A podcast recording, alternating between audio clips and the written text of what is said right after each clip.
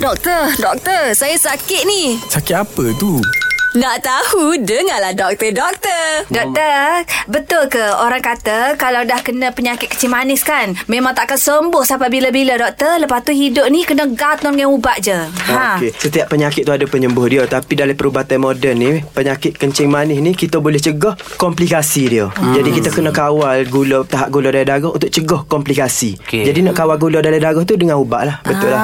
Kena makan ubat dalam tempoh masa yang panjang dan dia dikelaskan sebagai penyakit kronik. Kronik-kronik ni lama lah panjang. Oh, pehe. Dia tak menyembuhkan uh, apa kencing penyakit kencing manis tu. Hmm. Cuma dia uh, kita ambil ubat tu untuk sekat komplikasi Ya. apa kesan-kesan daripada penyakit kencing manis Ya tu lah. seperti apa serangan jantung deh sebab ramai orang kecil manis tiba-tiba kena serangan jantung, kena stroke. Ya. Kalau tak ada ambil ubat, tak ambil ubat ni, okey serangan jantung, stroke, buah pinggir dia, okey. sakit buah masalah buah pinggir lagi cepat kena pada patient tu.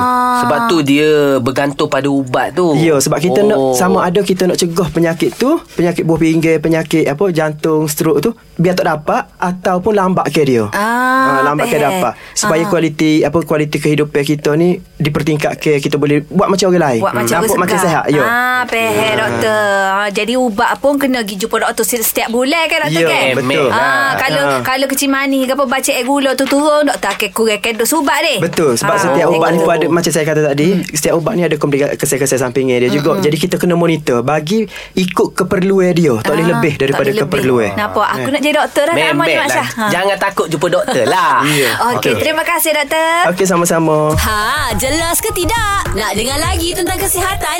Dengarkan di Gegar Pagi setiap Ahad hingga Kamis pada pukul 9.30 pagi bersama Mat Syah dan Mek Zura.